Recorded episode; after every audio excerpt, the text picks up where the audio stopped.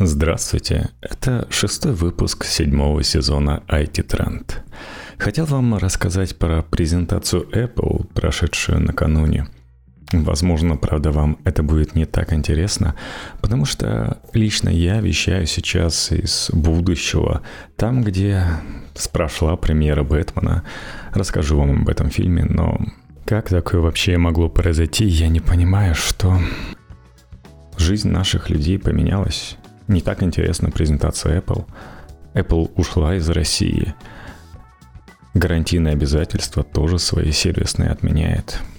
Бэтмена не показывают. То есть я спокойно сходил, посмотрел, как ни в чем не бывало, а жизнь для российского человека поменялась. Причем непонятно, вернется ли все обратно, скатываемся в какой-то СССР. Уходят бренды, это заметно по торговым центрам – даже если не заходить внутрь, потому что все логотипы премиальных и не очень брендов исчезают. То есть вот этот карикатурный хипстер за кофейным столиком покупал себе iPhone, iPad, сидел за MacBook, расплачивался с часов. Он теперь не может расплатиться с них э, за свой кофе в Старбаксе. Но, конечно, он может привязать свой Apple Pay на часах к счету сотового оператора, но и Старбакса нет. И как он пойдет на работу, Макдональдс его тоже закрывает. Это коснулось всех сфер нашей жизни. Мне просто так не вернулся в Россию. Да, такое было с ковидом, но сейчас это с этим не связано. В ковидные времена моя мама возвращалась из Чехии через Беларусь. Да, российское посольство никак не хотело помогать, и никакие самолеты, кроме одного самолета в Москву, не прилетало. И туда не пускали питерцев решение о том, что, может быть, все-таки пустим, а потом этих питерцев и остальных, у кого нет московской прописки, запрем в санатории, возникло в 5 часов утра. И всем звонили, но благо люди спали в этот момент. Пришлось лететь через Беларусь и оттуда на маршрутке, но сейчас и такое невозможно. Власти наших стран все для этого сделали. И то, что вот меняется, это можно было бы остановить, остановиться, но нет – не могут, не хотят потерять лицо или выполнить свои цели, которые... Не знаю, кому из вас нужны эти цели. Мир вокруг нас меняется. Проблема с карточками, не только с Apple Pay, но и Visa, MasterCard. Я не могу своей русской карточкой здесь расплачиваться, потому что Visa и MasterCard с 10 марта заблокировали эту возможность. Я не могу своей удобной карточкой Revolut, которая конвертирует все на лету, расплачиваться в России. Опять же, но это, конечно, мелочи по сравнению с тем, что нельзя будет что-то купить в этих магазинах. То есть, если посмотреть те же корма для животных, они исчезают с полок, они начинают стоить в два раза, в три раза дороже. И это даже не производители повышают цены, просто курс летит. То есть все, что было зарубежное, торгуется за доллары. То есть есть наши производители одежды, Раньше он наш молодой герой мог быть в Саре одет, теперь ему придется в Уникло одеваться. И то, хотя Уникло сказали, что мы не уйдем, надо людей, которые ни в чем не виноваты, граждан России, одевать в Юникло. Типа мы же не накажем, если уйдем Путина. Он уже десяток другой лет не ходит в такой дешевой одежде, как мы продаем. Но сейчас пишут, что, скорее всего, они тоже закрываются. А наши российские марки говорят, извините, у нас лапки, мы 80% в России не шьем, и фурнитура вся заграничная, так что извините, но мы тоже поднимаем наши цены в два раза. В общем, какая тут презентация Apple. Атишникам привилегии насыпали. Давайте вот вам ипотеку пятипроцентную. Я говорил, кстати, что ставки для остальных людей на ипотеку повышаются. Вот вы не пойдете в армию служить.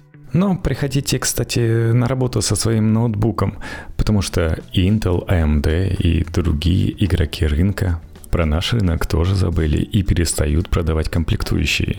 А тот же самый Байкал имеет большие проблемы, потому что TSMC не будет поставлять ему процессоров. То есть импортозамещение все больше и больше похоже на фейк. Но многие айтишники все равно пытаются скрыться за рубежом, уехать в Армению или в Грузию, в Грузии уже бастуют, не надо к нам людей. И не потому, что в их кофейнях заканчиваются места и розетки, но и заканчиваются те же съемные хаты. Да и у айтишников проблемы. Вот они сняли себе хату, а дальше что с деньгами? Российская фирма не сможет им перечислить на грузинские счета деньги. А если она будет перечислять на российскую карточку, то они не смогут потратить эти деньги в Грузии, потому что виз, как я уже сказал, все заблокировала. Ну и, кстати, внутри из Грузии у людей большие проблемы сейчас открыть в грузинском банке себе счет, потому что их шлют из-за того, что они из России. В общем-то, многие бренды и остальные уходят именно потому, что они не смогут принять наших денег. Они не смогут принять наши переводы. Некоторые говорят, что вот, геймеров пытается поднять, чтобы они пошли митинговать, и поэтому пропадают игры из сторов. Да нет, из-за того, что вы не сможете заплатить те же внутриигровые покупки, да и плюс им потом предъявят, что они платят за вас налоги за ваши покупки стране, которая ведет боевые действия, которые не одобряет по всему миру. Надо понимать, что им проще уйти из рынка, который составляет 1,7% в общем общемировом ВВП, на карте часто не найти вот этих размеров ВВП, когда карты делают инфографики. Россию тяжело найти. И про тех же геймеров я услышал подкаст у Брэда Каста, который они единственные выпустили, про игровой рынок. Они тоже говорят, 2% всего занимает на нем Россия. На самом деле санкции еще не наступили, западные, их только начинают вводить, и они касаются людей, которые сидят вон там, наверху, и во ВКонтакте пришли. Не зря там сидит сын Кириенко, поэтому сразу же все иностранцы исправления сказали пока-пока, вы под санкциями. Ну да, мы говорили предупреждали. И олигархи, не знаю, сколько останется миллиардеров к концу года в журнале Forbes? Десяток? Да и будет ли вообще этот журнал Forbes создаваться? То есть SWIFT еще полностью не отключили, но Некоторые частные компании частное мнение свое показывают именно таким образом, и в итоге Visa и MasterCard отключили работу наших карточек. Или вон, например, компания Maersk. Это практически все контейнера и контейнерные перевозки в мире. И они тоже перестают работать с Россией, и, соответственно, мы лишаемся очень многого. Что-то случается очень быстро, а что-то вот произойдет у нас через месяц, через три, когда старые контракты истекут, когда они выполнятся и к нам приедет, а вот новые уже не заключатся. В итоге кому-то больше повезет каким-то странам проще будет получить поставку каких-то новых товаров, и компании к тому же начнут перенаправлять эти товары к ним. И, конечно же, цены у них уменьшатся, потому что будет больше конкурентов, больше товаров, будут больше демпинговать. Им-то хорошо.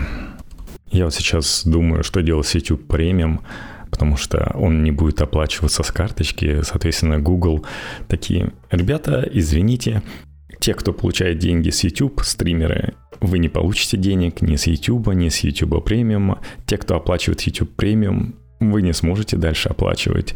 Или те, кто оплачивают место на сервисах Google, то же самое происходит и у Apple. Они вообще умудрились вначале заблокировать трансляцию для России своей презентации, но потом за полчаса одумались и такие, ладно, смотрите. В общем, да, конечно, страдают различные богатеи, они реально теряют большие деньги, которые нам и не снились, но обычный человек тоже вовсю страдает, и не только тем, что ему не будет возможности купить свои игры уже оплаченные в PS Store или скачать то же самое на Nintendo, людям приходится изворачиваться, читать так, перевести тот же Nintendo Store свой в Польшу, и тогда я смогу скачать уже купленные игры на свой Nintendo Switch. Ну и, как я говорил, даже питаться в России придется как-то по-другому. Многие товары исчезнут, многие бренды уходят. Конечно, Coca-Cola не собирается полностью уходить, но она не будет вкладываться деньги в ту же рекламу. И представьте себе, вот этот весь богатый рекламный рынок, он сейчас останется без денег и рекламные различные контракты. Мало того, что видеоблогерам не дали теперь на YouTube зарабатывать со стороны YouTube, теперь кто будет заказывать у них рекламу, какие конторы и какую рекламу вам придется слушать. Даже если всех приютит какой-нибудь ВКонтакте, то что? Все равно рекламных контрактов сейчас мало. Всем во время стрима не дадут рекламировать классные блины из теремка. Вон Мэдисон рассказывал, что им уже предлагает вот зайдите за хорошие деньги к нам на Яндекс или во Вконтакте, или вот китайцы предлагают свой вариант Твича, типа он клевый, не тупит, справляется с большим разрешением, потому что я заходил, например, на Смотрим, он периодически сбрасывает разрешение до самого минимального, не выдерживает нагрузки, и это еще большое количество людей с YouTube к нему не прибежали. У китайцев тоже есть проблема, потому что, потому что они подключили себе тот же самый MasterCard и Visa, и Twitch ребята просто не смогут зарабатывать с них. Но, возможно, все порешается подключением Udemy Pay. А представьте себе, каково сейчас подкастерам, которые сидят на Патреоне. Они реально могли жить за счет этого Патреона, а теперь что? Да, это, конечно, менее проблемно, чем то, что сейчас происходит на Украине для жителей Украины, для видеоблогеров с Украины. Но, по ходу дела, надо делать русский Patreon, объединяться всем подкастерам, креаторам и делать, потому что тот же Boosty не дает RSS присылать, да и сам он не очень сам по себе. С другой стороны, конечно, мы пока с Visa и MasterCard в России живем, потому что многие банки продлили их действия до 2028 года, выпускать новые карточки не получится. Я не знаю, как в такой ситуации кинотеатры будут выживать, потому что на одних русских фильмах не выйдешь. Уже пошли самоповторы. То, что раньше хорошо продавалось, придите, посмотрите вновь вместо Бэтмена.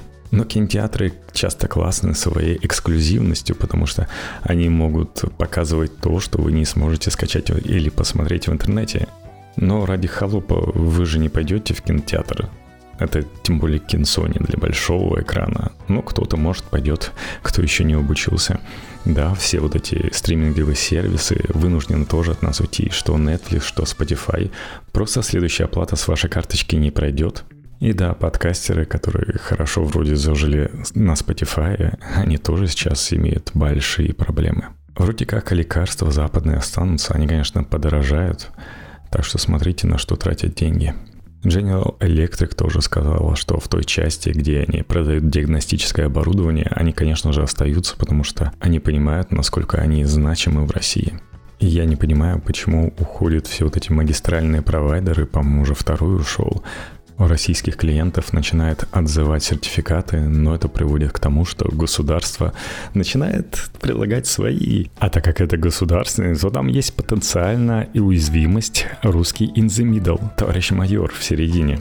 У нас уже и так дошло до того, что все СМИ, которые пытались рассматривать ситуацию из разных источников, а не только из официальных, вынуждены были либо самоцензурироваться, да практически всех уже закрыли и заблокировали на частоте того же «Эхо Москвы», где был прекрасный подкаст «Точка», с Бобуком, все на их частоте вещает как будто в насмешку достаточно пропагандистский спутник из холдинга «Россия сегодня». Я думаю, еще там нужно было приколоться над бедными слушателями, объявлять ведущих с теми же фамилиями, что были на «Эхе Москвы», и вначале бы такие ведущие немножко сомневались, насколько нужна эта спецоперация, но приходили всякие эксперты и постепенно переубеждали и ведущих, и слушателей.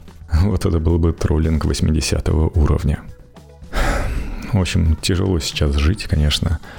Смотришь новости, и там каждый день кто-то отказывается от России, уходит из России. Автопроизводители западные уходят, восточные остаются, но у них тоже есть всякие проблемы. То есть те же корейцы, японцы вроде как даже не очень хотят уходить, но Toyota приостановила свою продажу, потому что нет запчастей. Nissan тоже приостанавливает работу своего завода под Питером. Samsung, кстати, молодец, с нами остается. Да, я, кстати, забыл, Икея ушла. И люди, которые рассчитывали на достаточно дешевую и качественную мебель, они остались в пролете. Все вот эти очереди, которые там были. Вот один из слушателей со своим Peugeot просто в пролете. У него вроде как гарантийный случай, но машина никуда не может ехать. Запчастей ему говорят, еще целый год не будет. То есть застраховано на гарантии, но он не может пользоваться для работы, для того, чтобы возить воду в строящийся дом. И да, вы же понимаете, что все вот эти закрывающиеся и бренды, в которых продавцы были, и заводы, это люди, которые остались без работы. Без оплаты своего труда, то есть у них нет денег, чтобы что-то оплатить, чтобы деньги нормально циркулировали в нашей экономике в это непростое время, когда эта циркуляция денег жизненно необходима ей. Да и с деньгами большая беда. Вот положил я реально деньги в российский банк, доллары, евро, а мне говорят, а можешь ты получить обратно только 10 тысяч долларов. Я же вам евро приносил, сам выдавал большие суммы. Почему обратно я могу получить только 10 тысяч долларов? Как так-то? Остальное все рублями, которые постоянно дешевеют. Если кто-то говорит, что они к чему-то подготовились, то не выглядит это так совершенно. Вон в Беларуси тоже те, кто пытались уехать, они пытаются сейчас снять с своего счета доллары или евро. Евро, например, для того, чтобы уехать в Прибалтику. А им говорят, вот 3000 евро, больше вы не сможете снять в этом месяце. Вначале у них было 10 тысяч, потом 5 тысяч, потом 3000 евро можно было снять. Причем в течение 3 дней, 5 дней, 10 дней, теперь только в течение месяца. Но это еще не говоря о тех людях, у которых 10 тысяч долларов на счету в банке никогда не было. На самом деле, все с моей стороны сейчас это кажется диким. У меня, да, бензин подорожал. Причем, если считать, что крона с моего переезда сюда реально подорожал относительно рубля в два раза, то получается бензин, ну, со спокойных времен подорожал на 60 рублей. Меня это, конечно, не сильно беспокоит, это не такая уж громадная статья расходов, но все равно. Сейчас многое лучше не переводить в рубли, чтобы не ужаснуться. Да, моя зарплата в рублях нехило так выросла, но при этом продукты я покупаю в кронах, а они немного из-за ковида и из-за того же бензина подросли. Так что богатеем я себя не чувствую. Ладно, давайте я быстро расскажу про Бэтмена. У меня сложилось такое ощущение, что новый Бэтмен — это реально фильм о тех, кто умеет снимать кино. Там просто классные сцены. От крутых операторов и композитора. Но сценариста, сценариста у них реально не было. И не такие Давайте забахаем сценарий сами, чтобы мы могли снять что-нибудь крутое. Будем писать сценарий так, чтобы нам можно было развернуться. И написали. И даже композитор привнес что-то от себя, чтобы в тех местах, где он написал, музыка звучала классно и в тему. После Джокера это смотрится как-то странно, а если считать, что это приключение Бэтмена-детектива, то после убийства на Ниле с изящными измышлениями Эркюля Поро это вообще выглядит странно. Такое ощущение, что детективную часть написала Донцова. Я прочитал в свое время парочку книг Донцовой в юности, и это детектив уровня того, что Герой пошел туда, там узнал то-то. Пошел в другое место, узнал противоречащую информацию и сверяет информацию, пытается понять, кто прав. Но здесь э, Бэтмен и таким не занимается, просто он так новую информацию накапливает, обвиняет одних, узнает правду, идет в другое место. Ну, такой себе детектив. Загадки он классно разгадывает и все. Потому что главный антигерой здесь Ридлер или Загадочник – Пингвин не особенно такой противник, он даже, можно сказать, нет вот этой всей комиксовости, сказочности, как у Тима Бёртона, нету у Пингвина каких-то клоунов. Это абсолютно мрачное кино. Экранку смотреть не стоит, потому что здесь очень все темное и многое происходит в тенях. Да и музыка постоянно играет, Кому-то это вообще может не зайти из-за постоянного напряжения. Всматриваешься в тени. Музыка, которая повышает напряжение. И все это подчеркивается нарочитой киношной растянутостью и перемещений камеры, и каких-нибудь движений персонажей. Когда Бэтмен подходит к перевернутой машине пингвина и медленно наклоняется, чтобы посмотреть ему в лицо. Бэтмен, кстати, без маски не очень. Паттинсон ходит в каком-то образе Эма. Зато пару раз удачно обыграли отношение к нему разных персонажей, когда он в маске и без, когда он фрик в маске, и то, как по-другому на него смотрят и как к нему обращаются люди, когда он в образе супермиллиардера. Ну и вообще, мне понравилось, как актеры играют. Каждый вроде как на своем месте, и им веришь. Да, кино настолько мрачное, что можешь позабыть о том мрачном, что сейчас происходит. Бэтмен успешно это перебивает. Ну и ладно, давайте к презентации Apple. Apple обещали прокачать свои устройства. Apple прокачали. iPhone 13 и iPhone 13 Pro теперь можно будет купить в новом зеленом цвете. Я думаю, серые перекупчики постараются, как раз завтра стартует предзаказ в США, и московские модники смогут выделиться с помощью новых цветов айфона, которые будут недоступны простым смертным. Я думаю, полмиллиона – это справедливая цена. Прокачали и iPhone SE. Можно сказать, он теперь третьего поколения или 2022 года, как вам нравится. И это второе поколение SE в корпусе от iPhone 8. Зато там новый процессор A15 Bionic. Такой же, как в топовых 13 айфонах. Зато за счет маленького экранчика, насколько там, наверное, все бодро работает. Пообещали, что теперь в нем установлено более прочное стекло спереди и сзади, но не сказали какое. Также заявили о его стандарте защиты от влаги и пыли IP67. Будут всего два цвета, то есть не веселенький, черный, белый и красный. Стоимость iPhone SE 2022 года подняли по сравнению со стоимостью обычного iPhone SE второго поколения на 30 долларов. Теперь это 429 баксов. Обновили iPad Air. Да, теперь там процессоры, как у моей прошки Apple M1. Для любителей 5G там теперь есть такая поддержка, но доплатить, конечно, придется. Причем доплачивать надо до все того же самого дизайна и 60-герцового дисплея. Вот, например, отличие с iPad Pro. Ну, правда, я не уверен, что мне 120 Гц так уж нужны.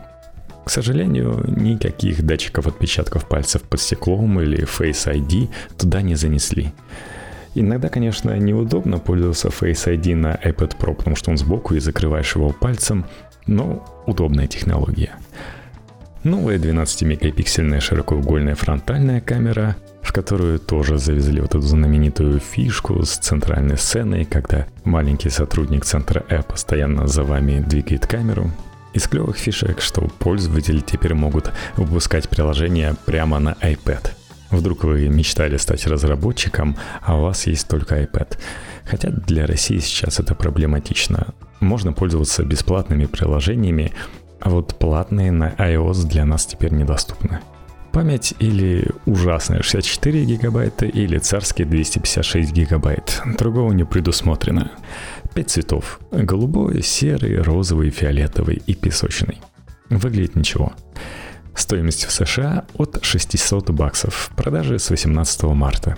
Также ожидаемо прокачали процессоры M1. Основная проблема, которую им нужно было решить, заключается в том, что вы просто не можете сделать большой чип, на который поставить большой вентилятор.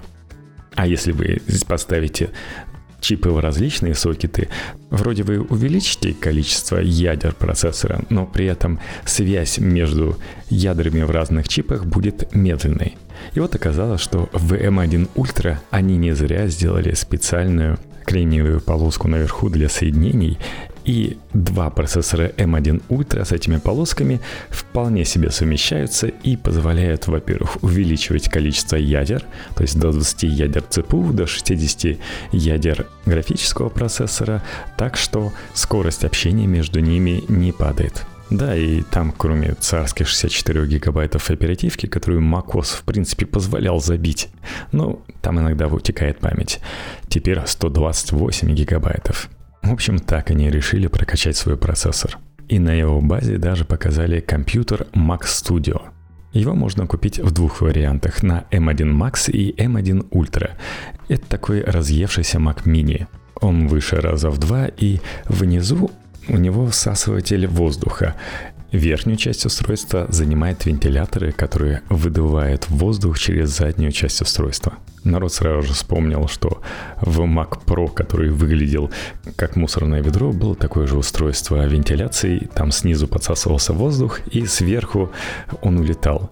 И, честно говоря, были большие проблемы с такой вентиляцией, иногда процессор тротлил но это было в случае горячих интеловских процессоров. Здесь вроде как их собственная разработка, которая и потребляет меньше энергии и, соответственно, меньше выделяет. А как вы понимаете, именно так процессоры и нагреваются. У него есть 4 порта Thunderbolt 4, порт Ethernet 10 гигабайт, 2 порта USB-A, HDMI и разъем для наушников. Спереди 2 USB-C порта, если у вас M1 Max, и 2 Thunderbolt 4, если M1 Ultra. Это какой-то довесок, потому что реально стоимость такой штуки 2000 долларов если вы выбираете процессор M1 Max. Но если выбираете M1 Ultra, который отличается тем, что это просто дополнительный M1 Max, то цена вырастает не на 1500 долларов, а ровно на те же 2000 долларов. Как будто не учитывается стоимость корпуса и всего остального. HDMI там, наверное, тоже второй версии. Но вообще они обещают, что вы можете подключить 4 монитора и один 4К телевизор. Ну вот если, кстати, говорить по цене, то тут интересная ситуация, потому что предыдущий Mac Pro, если говорить про Mac Pro, хотя на самом деле это не Mac Pro Mini, а Mac Mini Pro, потому что, как они сказали, ребята, хорошая машинка, правда? Но это вы еще обновленный Mac Pro не видели. И вот если брать все-таки цены на Mac Pro, старый, на Intel, на Xeon, они, кстати, говорят, что смотрите, насколько наш Mac Mini Pro или Mac Studio рвет эти процессоры. Смотрите, что он более производительный на 80, на 90 процентов и так далее в различных режимах.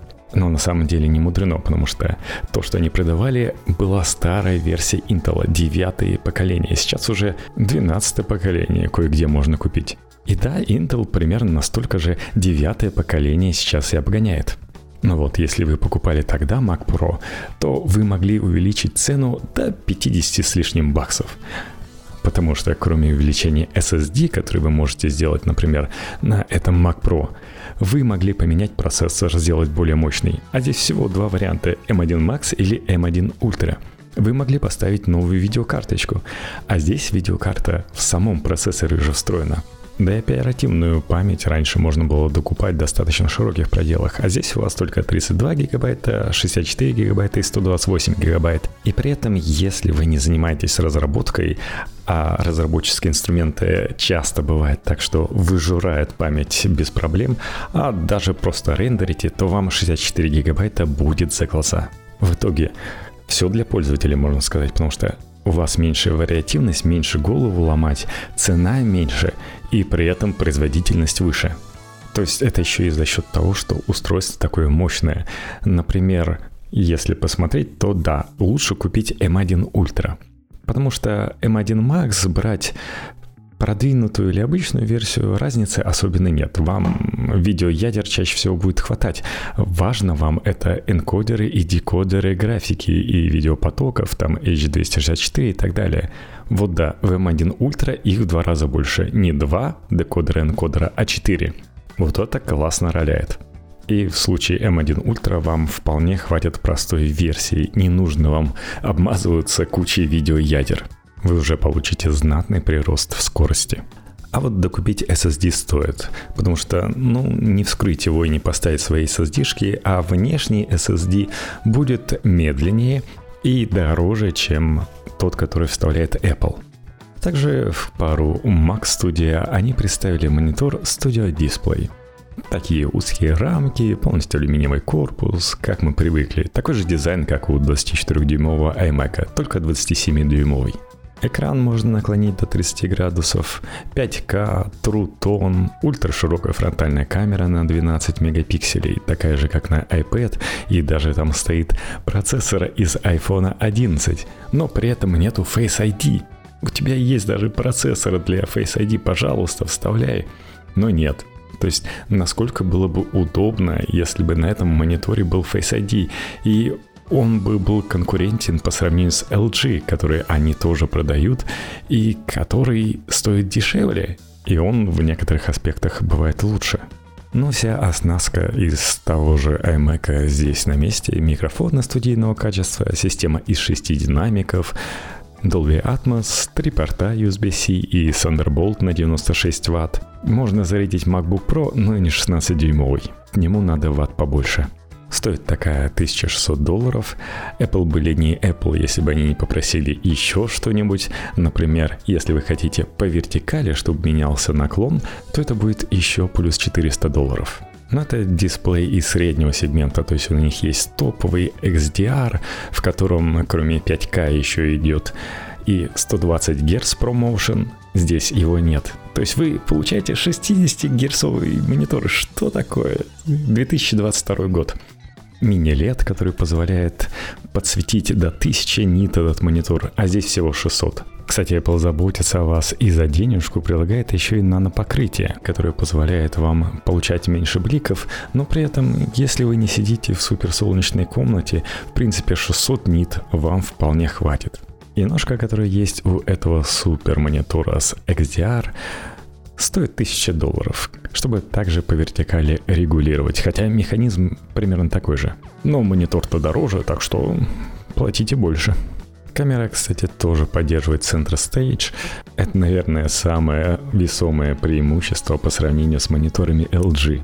В общем, если Mac Studio это очень здорово, то Studio Display, ну, если вам нравится все от Apple, то, пожалуйста, покупайте. Ну ладно, наверное, пожалуй, на этом и закончу свой спич. Напоминаю, что у нас есть Twitter, IT2 подчеркивание тренд, Твиттер, кстати, тоже в России вроде как заблокировали, а также еще Facebook. А чё бы нет? Но я думаю, вы еще Твиттером пользуетесь через VPN, так что вы всегда нам можете оставить комментарий в iTunes, пока не заблокировали и эту возможность. И давайте все-таки останемся с хорошими ожиданиями.